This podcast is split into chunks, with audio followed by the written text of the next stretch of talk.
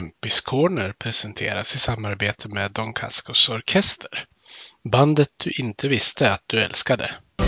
Vi älskar att vinna och hatar förlust Men alltid vi hyllar vårt lag hjärtats lust Övik, ja, Övik, ja, där trivs vi bäst Med matcher i lyan, ja, då är det fett För vi älskar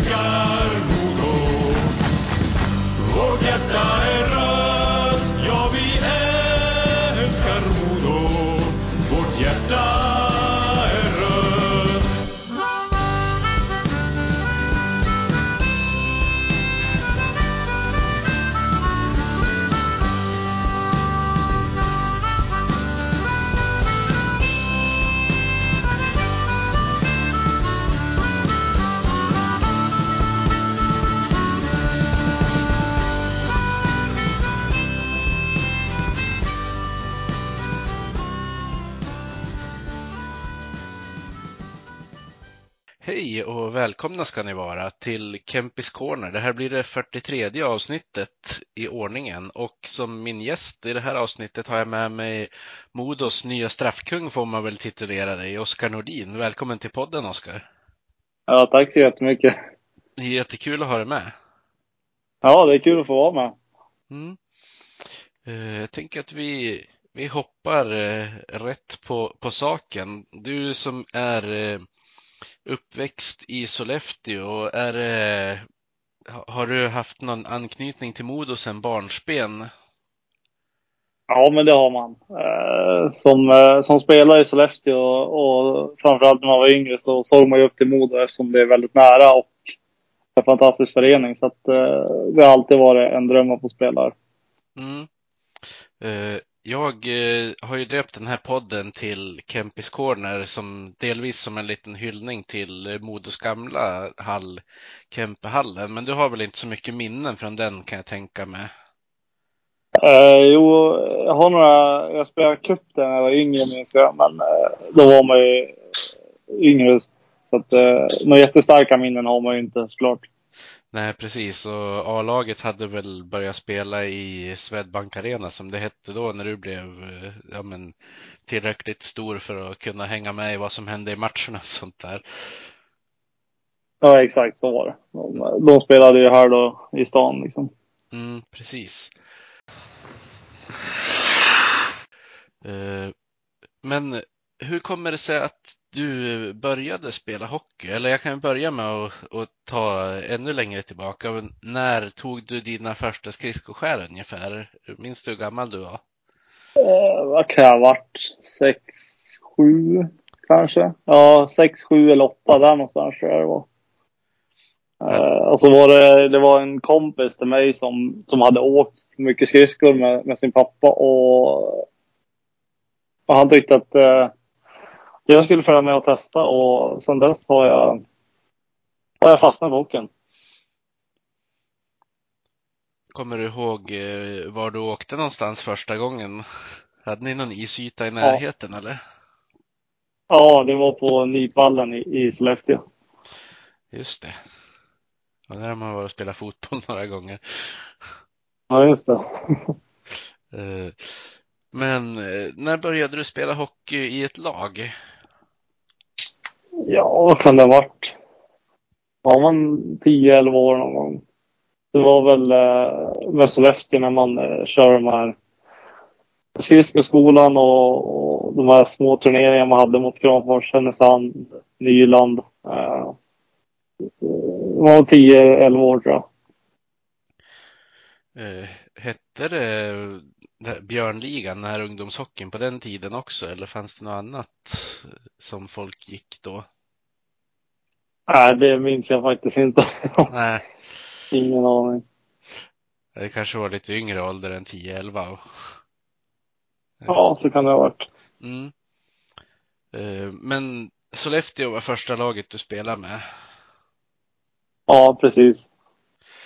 Eh, hur, eh, hur mycket folk hade ni i, i eran årskull som var med och spelade? Eh, min 2001, de som är födda då, det var ganska mycket folk.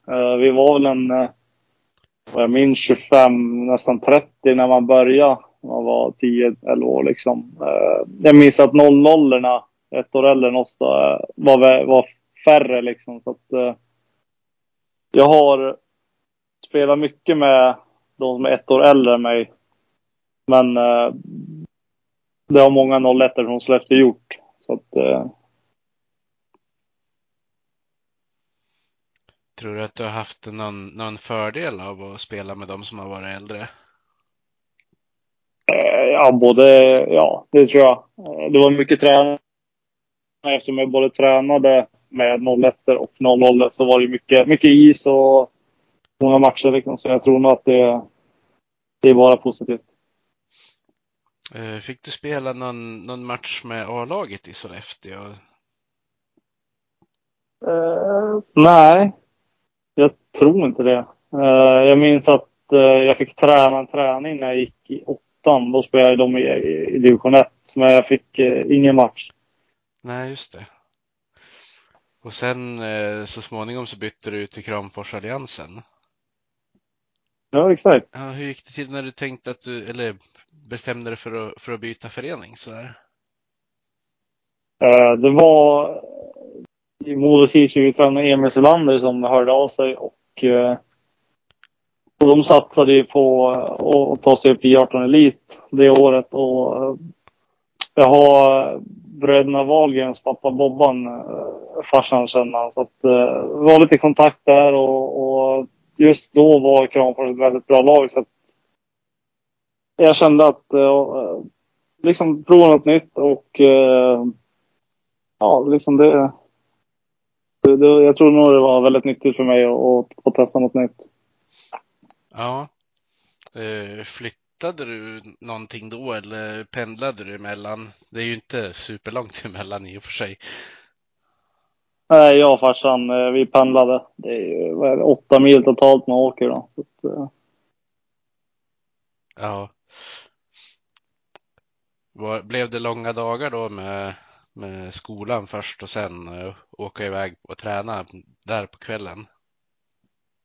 Ja, men det blev det. Uh, I början var det, var det lugnt liksom. Det, men eh, man kände det i oktober, november någon gång när det började bli mörkt och, och sätta sig i en bil i 40 minuter dit och så 40 minuter hem plus träning och man hinner inte umgås med kompisar så efter så mycket. Så det kändes som man, man var liksom trött men samtidigt eh, var det väldigt nyttigt. Det var ro, eh, en av mina roligaste säsonger hittills liksom, och kanske mest lärorik.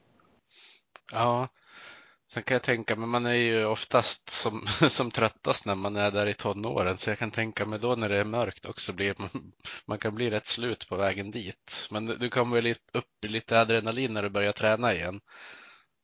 Ja, verkligen så var det. Uh, när man klev ut på isen så, så blir man ju pigg liksom. Men det var mycket sömn i bilen där när man fick åka åtta mil varje dag liksom. Ja, men du gick i skolan i Sollefteå va? Ja, exakt. Fram tills du skulle börja på gymnasiet? Ja, jag gick ut uh, nian i Sollefteå och sen gymnasiet här i Vik. Mm. Hur gick det till då när du, när du sökte till gymnasiet? Visste du att du skulle kunna komma in på, på Modos eh, hockeygym? Uh, nej, det hade jag ingen aning om egentligen. Det var... Jag tror att TV-pucken... Innan TV-pucken fick jag reda på att, att uh, Modo Hockeys gymnasium ville ha mig. Så att det, jag minns inte riktigt hur det gick till, men jag, jag tror det var innan TV-pucken jag fick reda på det.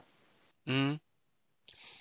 Du var med i TV-pucken året efter att 00 hade vunnit sin omgång. Exakt.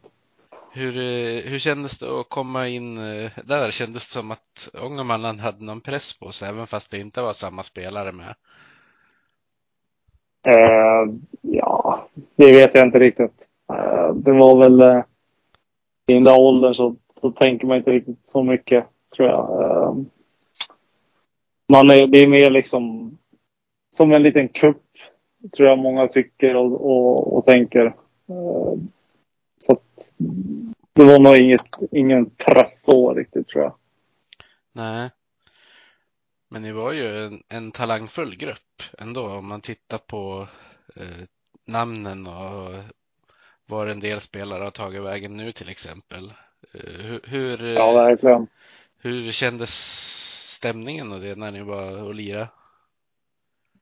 Nej, men det var fantastiskt. Eh, Alla känner ju varandra något väl liksom, så att eh, det var bara kul. Uh, träffa alla grabbar liksom som man har, har mött genom åren, så att, eh, det är fantastiskt. Ja. KB hade väl ett ganska bra lag på den tiden. Ja, det kan nog stämma. Eh, De har, har alltid varit bra. Vilket lag var det som var bäst i eran årskull då? Jag skulle nog säga Kramfors. Eh, De var överlägsen i 00 och 01 det var de. Mm. Var det också en av anledningarna till att du ville lira där utöver det som du redan sa? Ja, men det var det nog för att det var... Jag visste att eh, Solander är en seriös tränare och han vill utveckla spelare så att det var både och liksom. Ja. Ja, han är ju otroligt hockeykunnig. Jag har haft honom som eh, gäst i den här podden tidigare, men det är väl drygt ett år sedan skulle jag tro. Det har hänt mycket just sedan dess, men han kan väldigt mycket hockey. Ja, verkligen. Det kan han. Eh, Du har ju, mm, har ju haft honom som tränare i Modo också, men vi kan ju komma dit om en stund. Ja. Eh, Men när du började hockeygymnasiet i Övik, flyttade du till Övik då? Ja, exakt. Jag fick en, eh, en liten etta på 27 kvadratmeter som jag bodde på. Men det var ju grabbar man kände som bodde på samma ställe och sådana grejer. Så att det var... Exakt. Mm. Eh, Fick ni, eh, blev det så att ni käkade mycket borta på arenan eller var det någon som lagade mat och sånt där hemma då? Eh, ja, vi lagade ju mat fast ingen av oss kunde riktigt. Men eh, ja, det var mat på arenan och det var lite utemat ibland och, och sådana. Mycket matlådor av föräldrar och sådana grejer. Ja. Eh, När man flyttar så där får man någon form av matbidrag eller hur funkar det då för, för er som kommer ändå från närområdet måste man ju säga. Du får ju studiebidrag från skolan och det var någonting till man fick om du hade flyttat från din hemkommun liksom. Men det var några hundralappar till liksom. Ja, just. Ja, och man får ju ingen, ingen lön för hockeyspelandet när man är i junioråldern heller. Nej, nej, nej. Eh, Hur, hur eh, tyckte du att det kändes att flytta hemifrån sådär? Eh, ja, självklart var man nervös och, och liksom sådana grejer, men eh, man, eh, man fick se det som en utmaning att, eh, att utvecklas som människa och, och flytta hemifrån liksom. Då slippa höra morsan skrika på några grejer. Nej, då, men, nej det, det, var, det, var, det var kul och, och samtidigt lite läskigt. Ja. Eh, Jag har ju sett att din mamma brukar gilla en del inlägg på Twitter och sånt där. Är är det din största supporter? Jag hade ingen aning om, men det är hon säkert. Ja, det, det, det, det, är hon. Ja. Det är Ja. hon. Är hon en sån här engagerad eh, läktarsupporter som skriker på allt som händer? Ah, skriker vet jag inte, men hon, hon hänger med i svängarna, det gör hon. Ja. Hur, brukade de komma och hälsa på mycket när du hade flyttat hemifrån för att se hur du skötte det? Eh, Ja, det var, vi spelade ju första terminen så spelade vi eh, om jag minns rätt mycket vardagar och inte så mycket helger. Så att jag var hemma mycket på helgerna, men de kom ju upp när vi spelade match liksom. Så att de, ja. Om man inte hade diskar kunde man få hjälp med det eller sådana grejer liksom. Ja. Ja, men det är bra. En, en sak mindre att tänka på. Ja, exakt. Eh, hur, eh, hur långa matcher åkte ni till då när du spelade i J18? Är det norr och söder på, i serien eller är det liksom hela Sverige? Nej, då var det ju eh, norr. Alltså vi hade längsta var väl Luleå. Det var norrut, norrut som var längst och jag tror det var Sundsvall som var längst söderut. Så hade vi Östersund som var en bit, men resten är det som Härnösand, Kramfors, Vännäs, Björklöven. Mm. Ja, Vännäs hade ju en, en ruggig J18-omgång för något år sedan. Ja, Jag tänkte, hur, hur kände du att du, du utvecklades som, som hockeyspelare när du fick byta lag till Modo? Jag, jag kan tänka mig att det är lite annorlunda träningsfaciliteter där. ja, men du får ju en helt annan bild av vad det innebär. Eh, hur man eh, måste sköta sig utanför hockeyn och, och, och eh, vilken tid som krävs och att man äter och sover tillräckligt och, och allt sånt här. Att man, man kan inte fuska på sådana saker alldeles för mycket för att klara av att spela. Det är klart man kan fuska om man vill, men det var sånt man fick lära sig och, och det är det som krävdes för att man skulle orka spela och orka träna liksom, och även ha energi att gå till skolan. Eh, försökte ni lägga upp någon form av kostschema och vad ska man säga, kanske inte mat och sovklocka, men så här bestämda tider för att gå och lägga sig och sånt där? Eller fick ni köra på lite som ni ville? Alltså man, du får göra exakt som, man vill. Eh, men jag tror alla insåg när skolan började och vi började ha hockeygym på morgnarna, även både is och teori, att på teorin när de förklarar mycket vad som händer om man inte äter och sover tillräckligt så tror jag många fattar att ja, jag bör liksom göra det korrekt om man ska orka med. Sen är det ju kanske lite svårare för oss som för de som eh, flyttade hit och bodde själv och inte hade morsan som serverade en tallrik full med mat på bordet liksom. Utan det var, det var kämpigt men eh, det var det som, som man behövde göra för att orka spela liksom. Mm. Vilken tid behövde du kliva upp för att käka tillräckligt med frukost innan morgonträningarna och det här drog igång?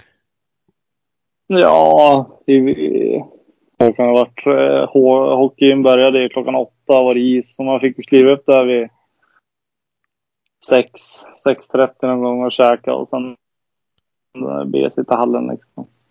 Mm. Och sen en skoldag och så kanske träning på kvällen också då? Ja, precis. Även på kvällen. Ja, då förstår jag att det går åt en del energi i, i matväg. Jo, det kan man lugnt säga. Mm. Och hade ni bortamatcher på, på vardagar måste det ju bli ja, mycket sova på vägen hem kan jag tänka mig. Ja, det, det var det nog många gånger man kom hem vid 12, 1, 2 ibland liksom. Då när man var så ung så var det ju, var det ju tufft att ta sig upp ur sängen och gå till skolan och sådana grejer. Men eh, det, jag tror man lär sig mycket på det där att det ska vara lite hårt och tufft liksom. Att uh, man ska lära sig den här tiden. Ja, det är väl lite samma princip kanske som när, eh, när ungdomarna rycker in i lumpen också.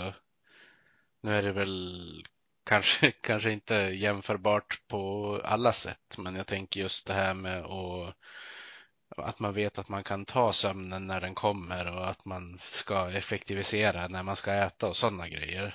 Det är väl mer den biten jag tänker man kanske kan jämföra lite. Ja, så är det. Det är en ganska bra jämförelse. När, eh, när du gick i skolan och försökte kombinera det med, med elitsatsningen, hur tyckte du att det gick? Det var... Mitt första år var det, tyckte jag det var kul bara. Eh, det var självklart långa dagar och, och man var trött eh, ibland liksom. Men eh, överlag var det ju kul att bara få Jo, men träffa alla kompisar och, och, och ja, men liksom som att hålla igång. Så man inte bara ligger hemma liksom. Ja. Eh, vad gick du för program i skolan? VVS gick jag. All right, så du har en, en karriär att gå tillbaka på när du känner att du är färdig med hockeyn sen. Ja, exakt. Rörmokare. Mm. Eh, har du, fick du praktisera då också? Ja, i tvåan och trean hade jag praktik. Eh, Det var i tvåan hade jag två dagar i veckan och i trean hade jag tre dagar i veckan. Ja, just. Men det var på, bara på dagtid antar jag? Ja, exakt. Ja, det hade väl varit svårt att få ihop det annars kanske. Ja, det hade det. Du, du spelade ju ja, men J18 eh, när du var redan när du var 15-16 och sen spelade du det i några år till. Eh, Märker man när man kommer upp där som lite underårig och fortsätter att, eh, att du kanske ja, men stagnerar eller vad man ska säga? Eller kände du att du fortsatte att utvecklas själv också? Ja, alltså det, det är klart man utvecklas. Framförallt eh, när man hade hockeygym och det var mycket isträningar och sådana grejer. Eh, som... Eh, eh, sen har du ju, när man är yngre så blir det ju... Du, du har det ju tuffare eftersom du är... Dels är du ju oftast mindre och klenare. Eh, vilket gör att man får ju vara smart och, och kämpa ännu mer liksom. Men eh, självklart känner man att man utvecklades. Ja. Eh, Fick du spela i någon av de högre kedjorna eller fick du spela i någon av de lägre då? Mitt eh, första år i Modo tänkte du, eller i 18 åren? Jag tänkte överlag i J18. Eh, ja, alltså J18 eh, i Kramfors så fick jag spela i, i de högre. Eh, sen när man kom till Modo så var det ju vissa 0-0 där som var kvar. Eh, som inte spelade i 20 sitt andra år. Eh, som var väldigt duktiga och sen har du ju väldigt bra 01 som du ska slåss mot. Så att det var lite fram och tillbaka så här. Eh, mestadels har det ju varit alltså högre upp. Men det har också gått ner ibland. Så att, eh, lite upp och ner. Mm. Får man eh, redan i den åldern börja eh, spela i någon form av roll så här, eh, ja men om man säger vissa spelar mer eh, i defensiv zon och mer, vissa mer i offensiv zon eller blir det mer allround? Eh, mitt år i Kramfors så kände jag att där är det, det var skillnad liksom. Vissa hade en roll och vissa hade andra. Men det var ju inte lika, det är inte lika stor skillnad som det är om du spelar i senior liksom. Men självklart är det, är det skillnad redan då på vilken roll man har. Vilken roll i laget fick du oftast spela? Eh, men jag fick ändå en eh, alltså tvåvägsroll eh, skulle jag säga. Offensivt och lite defensivt. Eh, så att lite både och. Vilken del av ditt spel tyckte du att du utvecklade mest när du kom till Modo? Ja. Jag vet inte. Det, jag, jag tror jag skulle säga alltså både och. Men eh, framför allt att försöka vara mer effektiv framåt. Så att, eh, jag, tror man, jag tror jag la mer energi på att bli bättre framåt än eh, bakåt. Eh, då, när jag var yngre. Har du spelat center hela tiden? Eh, ja, center och forward har jag varit. I Kramfors var jag forward och sen eh, när jag kom hit var jag, blev jag center direkt. Är, eh, är man noggrann då när man ska lära ut centerrollen? Jag tänker det är ju ändå en, en rätt så viktig del av, av ett hockeylag. Ja, alltså tränare som man hade fick ju prata med en liksom. Men eh, jag hade ju ganska bra koll på det där eftersom jag har spelat mycket center när jag var yngre i Sollefteå. Eh, som gör att man har ju ändå koll och, och sådana grejer. Men eh, samtidigt det fick man ju tips och råd och vad man ska tänka på och så vidare. Har du haft någon, eh, någon förebild inom hockeyn när du växte upp? Någon som du har försökt att, att härma eller någon du har blivit inspirerad av eller bara någon du har haft som idol? När jag var yngre hade jag inte riktigt det, men eh, det är nu på senare år när Aston Matthews har blommat ut i NHL som jag tycker eh, som man ser upp till och, och försöker efterlikna lite grann. Mm. Eh, Du spelade ju, ja men eh, fram till säsongen 18-19 var du ju med och spelade mycket J18 och sen gick du upp i J20. Märkte du stor skillnad på att kliva upp till den nivån? Ja, alltså mitt första år i 20 märkte jag väldigt stor skillnad. Eh, jag skulle säga att eh, det året var väl kanske mitt värsta år i Modo. Man, man lärde sig mycket och eh, liksom rutiner och, och spelet i 20 för där blir man straffad mycket hårdare om du gör ett misstag och sådana grejer. Så att, eh, det är skillnad, men det är inte jättestor skillnad. Nej.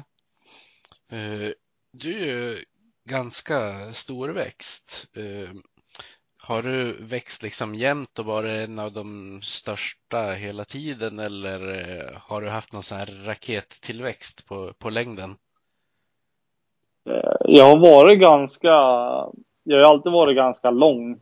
Men eh, det har aldrig kommit liksom som en raket bara under en sommar. Men växt liksom ganska högt tempo hela tiden.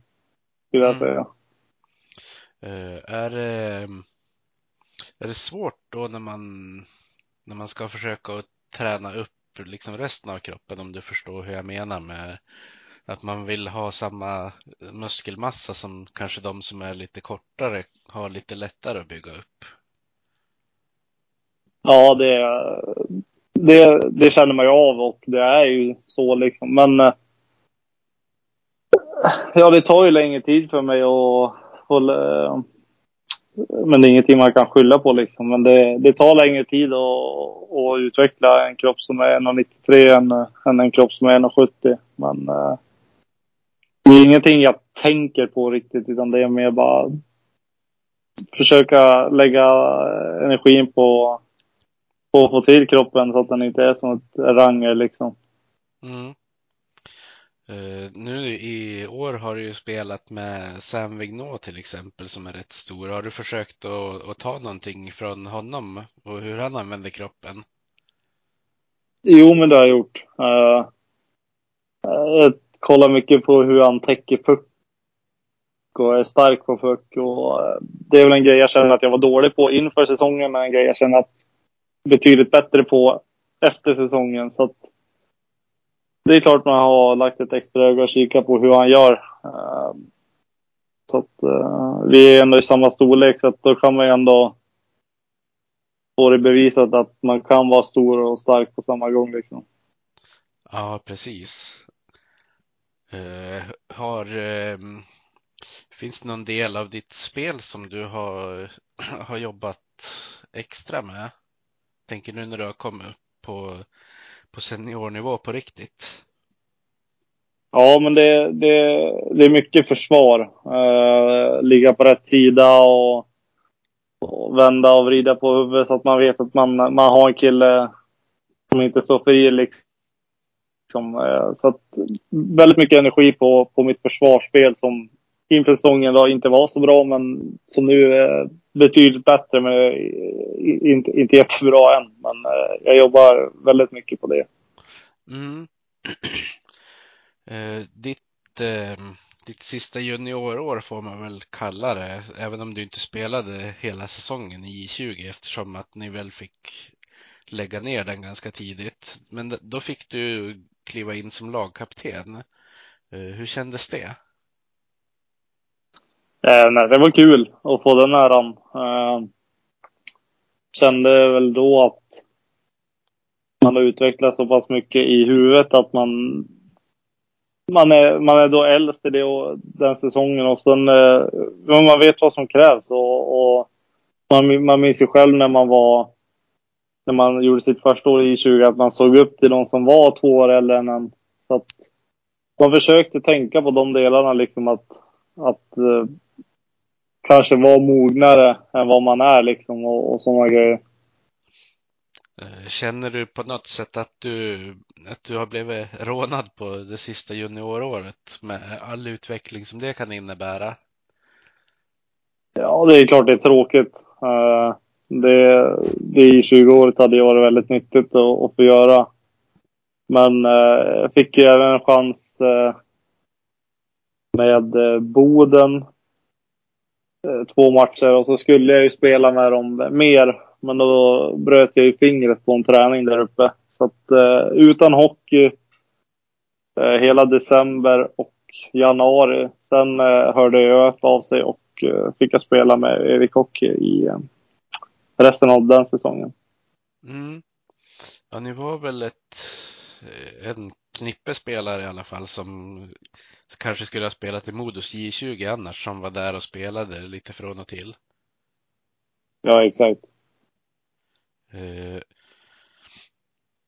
ni, eh, ni fick ju som, som bekant eh, avsluta eran eh, J20-säsong rätt så, rätt så tidigt. Eh, hur, eh, hur känner man där och då? Nu har du ju sagt att du har varit i Boden och Övik, men jag tänkte innan det, innan man vet vad som, vad som händer. Alltså då var det ju väldigt tråkigt bara. Eh, man visste ju knappt vad man skulle göra liksom. Eh, och man kände att man inte har fått visat någonting för att, för att ha ett, eh, ett register och, och, och, och, ta sig vidare på. Så det var tufft och man, man tänkte liksom att ja, vad det ska bli och, och mycket tankar och grejer. Men eh, det löste sig till slut. Ja, du fick ju ändå spela på en rätt så bra nivå för att utvecklas i, i den åldern. Ja, exakt så var det. Det var ju inte direkt så att Modo som A-lag och förening mådde jättebra då heller, så att då är det ju ännu svårare för yngre spelare att få chansen i A-laget när laget ligger och harvar liksom. Jo, så är det. De hade ett tufft år då och det är väl är det ju ännu svårare för en, för en junior att, att få chansen att visa att han kan spela. Och samtidigt är det att någon stress upp i Hockeyallsvenskan, alltså då, det är bara nyttigare för oss som, som kanske inte höll allsvensk nivå då att få spela division 1. För det finns Alltså det är som ingen mening av att spela på en nivå som man inte klarar av riktigt. Nej, då ska man ju ha möjlighet att matchas in och då blir det ju lite svårt när man vet att laget behöver kanske ja, måste-matcher hela tiden. Jo, exakt. Så att, uh, det var knepet. Mm. Och då skickar man fram den unge centern Oskar Nordin. Oskar Nordin mot Fredrik Dickov för ett 4-2 mål!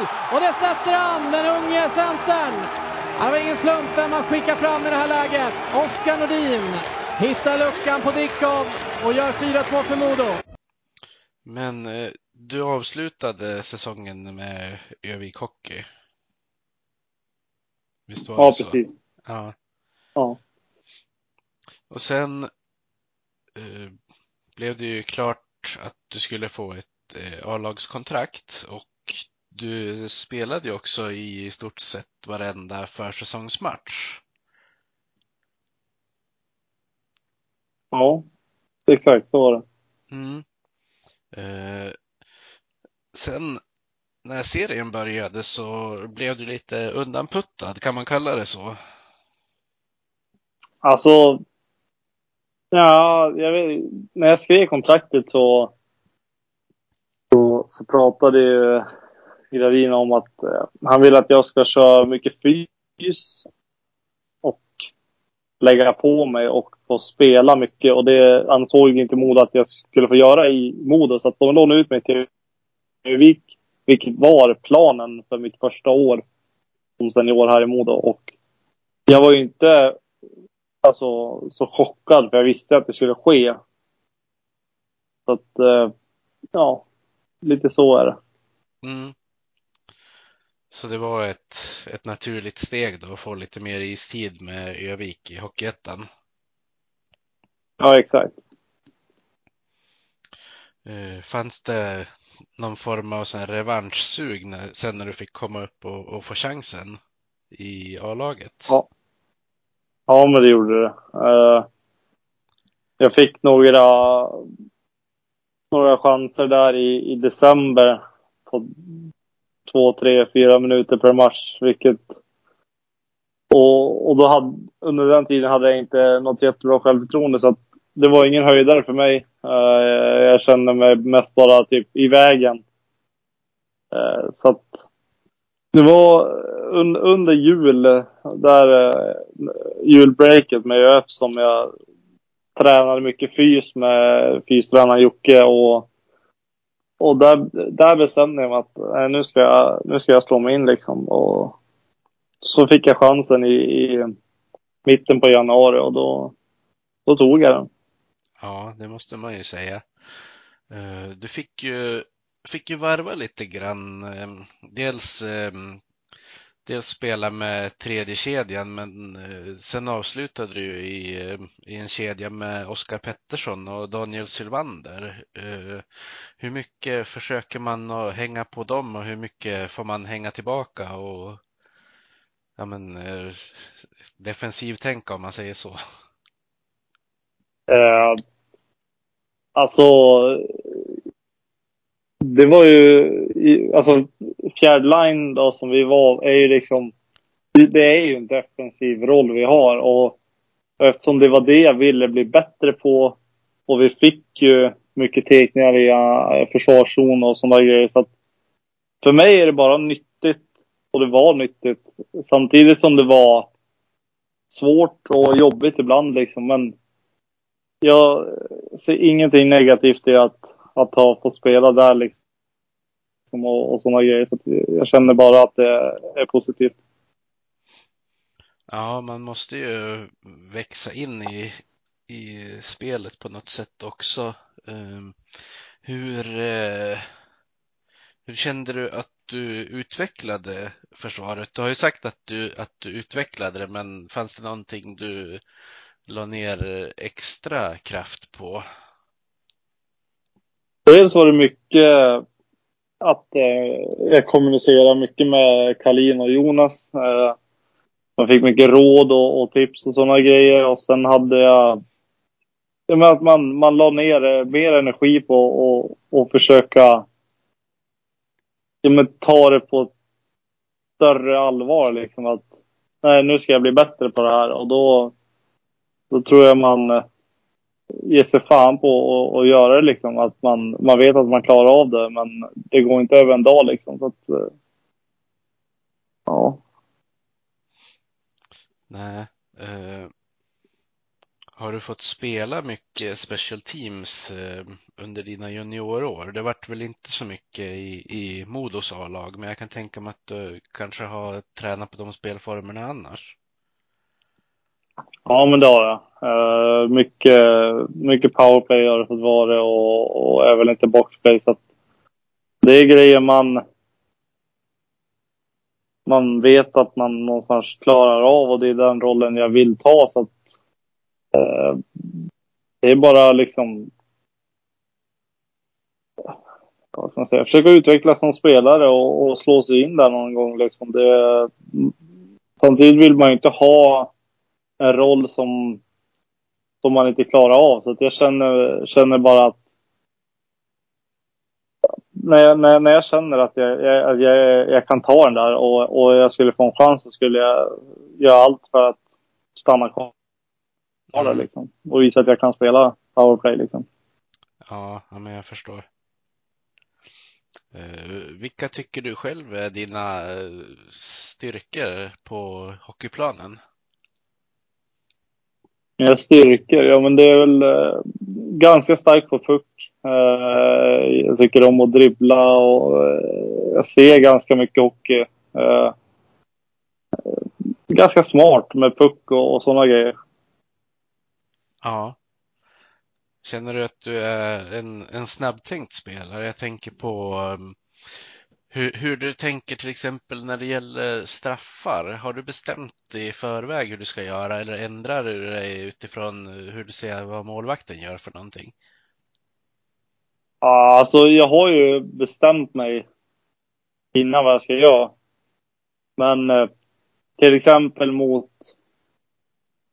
mot eh, Kristianstad här i slutspelet så ser jag att målvakten står väldigt långt in så att det är jättemycket luckor att skjuta på. Då finns det liksom ingen vits att, att dra. Så att ibland får man ju liksom, man måste kolla på hur, hur målvakten står. Det är det hela grejen går ut på liksom. Ja, jo men precis, för jag, jag var ju på den matchen eh, när eh, Riley Woods hade jobbat sig fram till eh, straffslaget och sen så stod han där ute på isen och pekade på dig. Hur, hur kände du där och då? Kommer du ihåg det? Ja, jag, jag minns att han... Jag hörde att någon sa att han pekade liksom efter matchen. Men jag, jag såg det inte just då. Men mer vart jag chockad att, att Kalin skickade fram mig när det är liksom Riley. Och Riley är en fruktansvärt duktig hockeyspelare. Så att det jag kände, det är nog straffen jag, jag är mest var nervös, nervös för innan jag skulle lägga den. För att så var det fullsatt och slutspel och sen var det liksom att typ, nästan som att man tar Rileys chans. Så det, det, då var det mycket press från mig Ja. själv. Det kan jag tänka mig. Och så när, eh, när du hade blivit uppritad som någon, någon form av straffspecialist också efter att ha satt två raka innan. Jag kan tänka mig att man tänk, kanske tänker en sekund extra då. Ja, det, det, det, det gör man absolut. Har du tränat mycket på, på straffar eller, eller har du mer tittat på hur, hur andra gör? Det, all, då man spelade i Sollefteå och i Kramfors så minns jag att jag var alltid kvar på isen och, och skrek på någon målvakt som jag ville skulle stå kvar och då fick man skjuta eller lägga någon straff. Så det har alltid legat i att jag tycker det är kul att lägga straff. Eh, sen att det skulle bli en sån stor grej att jag satt fyra stycken på en säsong. Det, det var ingenting jag hade räknat med alls. Utan det var, det var nog bara en ren slump, skulle jag säga. Lyckliga omständigheter typ. ja. Men hur gick det till? Någon gång är ju den första man får lägga en straff i ett A-lag eh, och för dig var det väl en straffläggning. Eh, var det att de gick fram och sa att du skulle få lägga eller eh, hur, hur gick det till? Ja, eh, första var ju mot Södertälje på bortaplan. Eh, och Kalin bara ja, han ropade fram mig liksom och, och frågade om jag ville lägga och då sa jag absolut. Eh, Eh, jag, vet inte riktigt varför men eh, jag bara fick chansen liksom och, och det gick ju bra så att det var eh, fruktansvärt skönt och, och väldigt roligt. Ja visst, det, det måste ju kännas lite, lite oväntat första gången med tanke på att det finns ju ett gäng puckskickliga spelare i laget som var i Modo nu den här säsongen. Jo, exakt. Det, det är mycket sånt också att man, eh, man, man tänker just där och då, men var, varför just jag? Jag har liksom flera stycken som är extremt skickliga. Så att det, det var mycket tankar som snurrade och, och sånt, men eh, ja, det gick hem och jag skulle inte... Det gick hem i år. Nästa år kan jag fyra missar liksom. Det vet man aldrig. Nej, precis. Det, det vet man ju inte förrän där och då egentligen. Nej, exakt. Har du många olika varianter på straffar som du har tränat på genom åren? Ja, men man, eh, dels får man inspiration av att kolla på hockey och vissa straffar liksom. Men eh, man måste också hitta ett sätt och, och en dragning som man känner sig bekväm med. Och jag tror att det är någonting som nöts fram Eh, med att lägga liksom, små straffar som man gör på träning eller få runt och dribbla liksom. Så att, ja. Ja, Mats Zuccarello har ju klarat sig rätt långt på att han är jävligt bra på ett par olika dragningar på straffar till exempel. Och förmodligen så, så förväntar sig målvakten ungefär vad som händer, men han är för bra på att göra det ändå. Jo, så är det. det är man en straffskytt som har många olika varianter så är det ju extremt svårt för en målvakt att och, och veta vad han ska göra. Och dels svårt att scouta vad, vad han brukar göra liksom, för att han har, har så många olika. Ja, och sen är det ju de som är så otroligt bra med klubban som Patrick Kane och Pavel Datsjuk.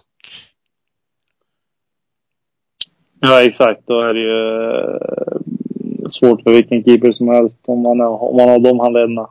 ja, herregud. Jag, jag kommer ihåg så här på rak arm en, en dragning på Thomas Vokun som Datsuk gjorde. Han har ju hela målet öppet och Vokun ligger och sprattlar vid ena stolpen.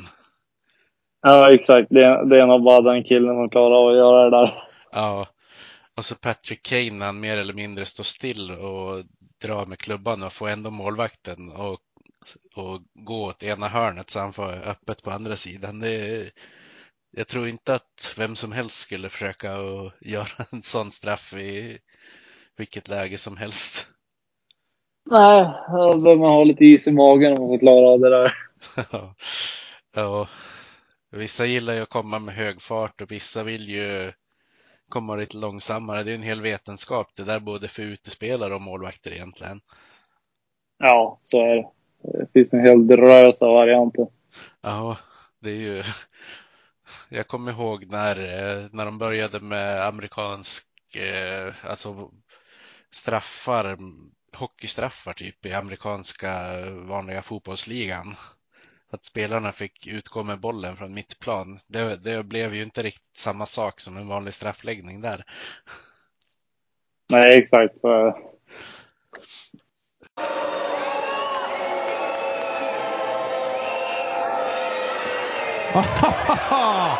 Ja, han sa själv att han har två varianter som han kör på. Jag tar den ena, den funkar ju. Kolla vad bra han är.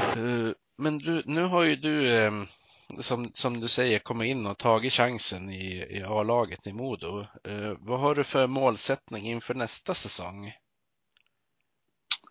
Eh, målsättningen är att, att jag ska slå mig in. Man kan aldrig ta någonting för givet. Eh, jag ska fortsätta där jag slutade eh, och att jag vill växa som människa och hockeyspelare. Eh, dels vill man göra någonting bra med för föreningen. Man spelar ju liksom för det man har på bröstet. Det är ju nummer ett. Sen att försöka utveckla så mycket som möjligt. Ta råd av de här spelarna och, och, och vara lyhörd när tränare och, och, och sportchef säger någonting. Mm. Och det du säger där är ju en sån sak som supportrarna kommer tycka om att höra, att man spelar för det man har på bröstet. Det är väl... Jo, men det är ju sedan gammalt. Ja. Men ibland så känns det som att vissa har eh, inget tålamod idag och lämnar när de inte får den istiden de själv vill ha. Men det är ju... Ja, det, det, Eh, det är ju... Dels kan det ju vara för att man inte trivs i, i en stad om du kommer, kommer utifrån. Men annars är det ju liksom att man, det känns som man nästan ger upp. Typ. Eh, jag har ju den här säsongen fått lära mig att vill man så kan man. Och inte för att jag har lyckats någonting, men jag har ändå utvecklats positivt och det, det, det var bara, det satt bara i mitt huvud där att, eh, att man ger sig fan på och, och ska bli bättre liksom. Ja, och det har ju sett ut som att du har haft roligt ute på isen också. Känns det så? Ja, men det gör det. Eh, det är just när man, speciellt nu i slutspelen, när man lärde känna grabbarna ännu bättre liksom och, och, och man eh, kunde prata med vem som helst och man kände sig mer trygg i laget och på isen. Eh, så, så, är det, så blir det lättare att utvecklas för att du vågar mer. Sen eh, Ja, så att det, det... Ja, vad ska jag säga? Det, ja, men det, det, det är kul att det blev så, liksom att man kom in i gruppen på ett mycket bättre sätt. Ja, och så vet du kanske på ett annat sätt vad som förväntas av dig också. Exakt. Det, så är det. Att, eh, mina matcher i december där, det, det, det tror ingen hade förväntat sig någonting i princip. Men nu, nu på senaste så, så har man ju ändå pratat med folk och de, de säger som de tycker. De tycker att jag har gjort det bra och såna grejer, vad jag kan tänka på. Och de förväntar sig det här beroende på vilka man spelar med. Liksom. Så att man känner sig mer delaktig och, och typ på något sätt accepterar att man är med i laget. Ja. Uh, har det blivit så att du har blivit igenkänd på stan? Att det har varit någon som har kommit fram och sagt att, uh, att du har gjort det bra eller så? Eller får du vara för dig själv om du är ute och går och sånt där? Ja, men det... Nej, jag tror nog det är Sam och Riley och Erik och Svenningsson och Ågar som de grabbarna som, som blir igenkänd. Men uh, det är mycket sms från från familj, eh, släkt och, och även massa kompisar liksom. Som, eh, som man får höra. Och mycket av tjejen ja. också. Ja, men det är ju inte så illa det heller. Nej, så är det. Det är väldigt kul.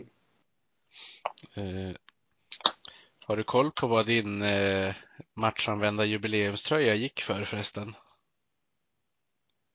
Eh, nej, det har jag inte. Jag håller på att kolla upp det just nu. Den gick på 5500.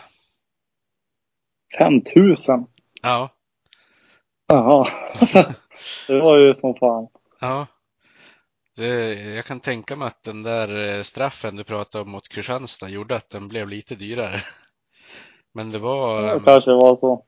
Eh, det var Daniel Sylvander, Sam Vignot, Micke Lågård, Tex Williamson, Riley Woods och sen var det din. Åh jäklar. Ja. Ja, kul. Så uppskattad är du i alla fall helt klart. Ja, det, det är fantastiskt. Ja. Då fick du veta det. Ja. Ja. Eh, men hur ska du kunna ta nästa steg och var, försöka bli ett större offensivt hot? För det antar jag är nästa steg när du känner att du har lyckats ta dig in i, i A-laget. Ja, eh, dels är det ju nu sommarträningen som är extremt viktig. Eh, försöka lägga på sig lite muskler och, och sådana grejer. Sen är det att nöta på isen. Eh, ta råd från, eh, från tränare och spelare. Och, och, sen tror jag det där kommer mycket inifrån vilken typ av vilja man har. Och, och jag vill allt. Så att, eh, jag kommer göra precis allt för att och, och lyckas ja, dels utvecklas och, och få ta en, en, en liten roll offensivt också i år. Mm. Eh, sen har ju ni eh, ni som blir kvar, nu kan jag tänka mig att det kommer vara någon eller några fler av de som var med och spelade som kommer lämna.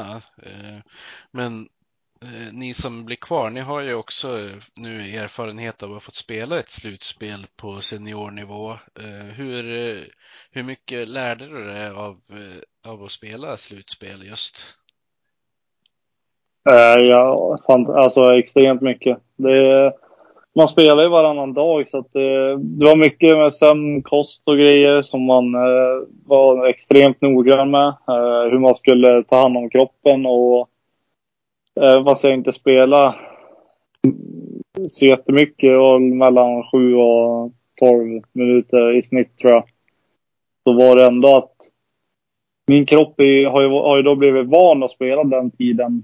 Vilket gör att kroppen blir slut på den tiden.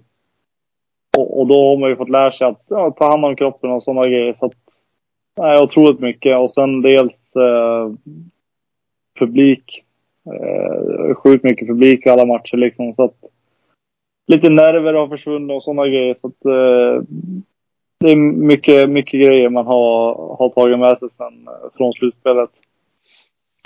Ja, jag kan tänka mig att det var en faktor kanske som gjorde att den sista matchen ni spelade blev som den blev. För Björklöven har väl haft mer eller mindre två tredjedelar av det där laget i tre säsonger och varit upp och spelat eh, hockey-svenska finaler och sånt medan de flesta av er inte hade spelat något slutspel överhuvudtaget. Ja, så kan det mycket väl vara. Eh, det är små detaljer och eh, extremt tråkigt att det blev som det blev, men Björklöven visar att de är ett extremt duktigt hockeylag. Så att, uh, ja, det, det ska vara jämnt i en semifinal och det var det. Ja, precis. Det var väl ingen som hade tippat på mindre än sju matcher innan serien heller, tror jag. Nej, det tror jag knappast. Men om man bortser från just den där sista matchen så har ni ju gjort en otroligt bra säsong. Eh, det var ju ingen som hade tippat att ni skulle komma topp tre i tabellen till exempel på förhand. Så det måste ju ha varit en otroligt härlig känsla där när, när ni förstod att ni skulle bli kvar i toppen. Jo, så är det. Eh, jag var ju inte med hela säsongen, men grabbarna som har slitit från, från första matchen och allting. Alltså det, det är hatten av till hela föreningen. Och eh, att få vara med på slutet, eh, eller halva säsongen då, till, till slutet, det var, det var någonting man kunde drömma om. Mm. Och få vara med och avgöra dessutom. Ja, exakt. Fantastiskt. Ja. Eh, du har en del att bygga vidare på till nästa säsong. Eh, vad, vad kan du ta med dig för någonting eh, förutom känslan? Man, man tar med sig tryggheten man har. Eh, någonstans så, så tror jag alla som spelade i Modo det här året tar med sig ett, ett typ av självförtroende som man ändå kom tvåa i tabellen och, och tog sig till Game 7 i semifinal. Så att ett självförtroende och, och, och glädjen för hockeyn. Ja, det känns som att föreningen har lite att bygga vidare på nu också. Man tänker på vilken helomvändning det är från efter förra säsongen. Ja, exakt. Det, det är det. Ja. Eh, jag tänker bara innan vi innan vi börjar avrunda. Eh, ni har ju några spelare som har lämnat nu. Eh, hur många eh, är det någon som har liksom sagt eh, hej då innan ni eh, skildes åt? För nu har ni väl eh, individuell träning någon vecka, va? Visst är det så? Ja, precis. Eh, nej, men det, vi hade ju en avslutningsmiddag liksom, som man kunde säga hej då till alla grabbar. Liksom. För jag kan tänka mig att det kan vara någon till av dem som har kontrakt över nästa säsong som försvinner men som inte vet om det i dagsläget. Ja, så är det. Eh, det vet man inte än. Nej. Så att, eh, det visar sig. Ja, men precis. Men eh, när eh, när ni återsamlas, då kommer ni väl köra ett tag och sen gå på lite sommarlov, eller hur funkar det då? Eh, vi brukar köra fram till eh, midsommar. Eh, sen är vi lediga till första augusti brukar det vara. Sen är det lite fystester och sen går vi på is. Så, kan jag tänka... så det är ju egen träning då på, under juli. Ja, jag tänkte jag kan tänka mig att eh, de av er som, som bor eh, där uppe som inte är nyförvärv från eh, andra sidan Sverige kanske kan köra tillsammans lite tidigare, att de andra ansluter lite senare också. Visst har det varit så tidigare? Ja, precis så har det varit. Mm. Eh, Men jag tänker på som, som en sista grej. Du som eh, har eh, ja, men gått stegen genom eh, Modos juniorled och eh, kommit upp i A-laget nu. Hur, eh, hur har de här olika känslorna i föreningen varit? Nu är det ju en förening på uppgång, men det har ju inte varit det hela tiden. Eh, ja, men det har ju varit lite upp och ner såklart. Eh, Eh, minns eh, säsongen när, när, när den stängdes ner eh, mellan Björklöven och Modo. Eh, det var corona och eh, säsongen... Ja, vad är det? 2021? Ja, det var i år det. 21-22 var i år. Ja, 21, 22 i år. Ja, Mm. Eh, ja exakt. Då, då var det ju väldigt tungt. Eh, så att eh, det går upp och ner det där och, det är som, eh, som i vilket yrke som helst. Ja, det är ju lätt att glömma bort att hockeyspelare har det som yrke också. En del förväntar sig ju felfria robotar, men det är ju, man är ju ändå en människa liksom i slutändan. Ja exakt. Vi är också människor så att, eh, och vi, alla människor gör fel. Så att, eh, nej, det som sagt upp och ner har det gått i föreningen. Ja, men nu hoppas vi att ni kan bygga vidare på den fina säsongen och spetsa till med lite fler eh, nyförvärv. Ni fick ju in eh, August Berg idag till exempel och det är väl någon ny presentation eh, tänkt imorgon också. Hur mycket har ni spelare koll på innan det presenteras utåt? Eller får ni reda på det ungefär samtidigt som alla andra? Den, alltså vi brukar ju få reda på det eh, ett par dagar innan de, eh, de går ut med det. Liksom.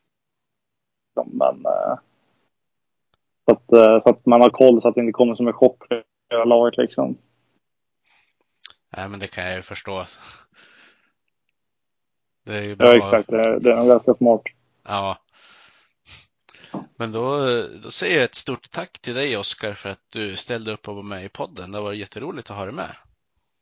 Ja, men tack själv. Det var jättekul att få vara med. Och så säger vi tack till alla som har lyssnat och så får vi väl önska en trevlig sommar får man väl ändå säga. Ja, det tycker jag. Vi hejar på Modo, rödvit och grön. Klubben i hjärtat, en känsla så skön. Övik, ja, Övik, ja, där trivs vi bäst. Med matcher i lyan,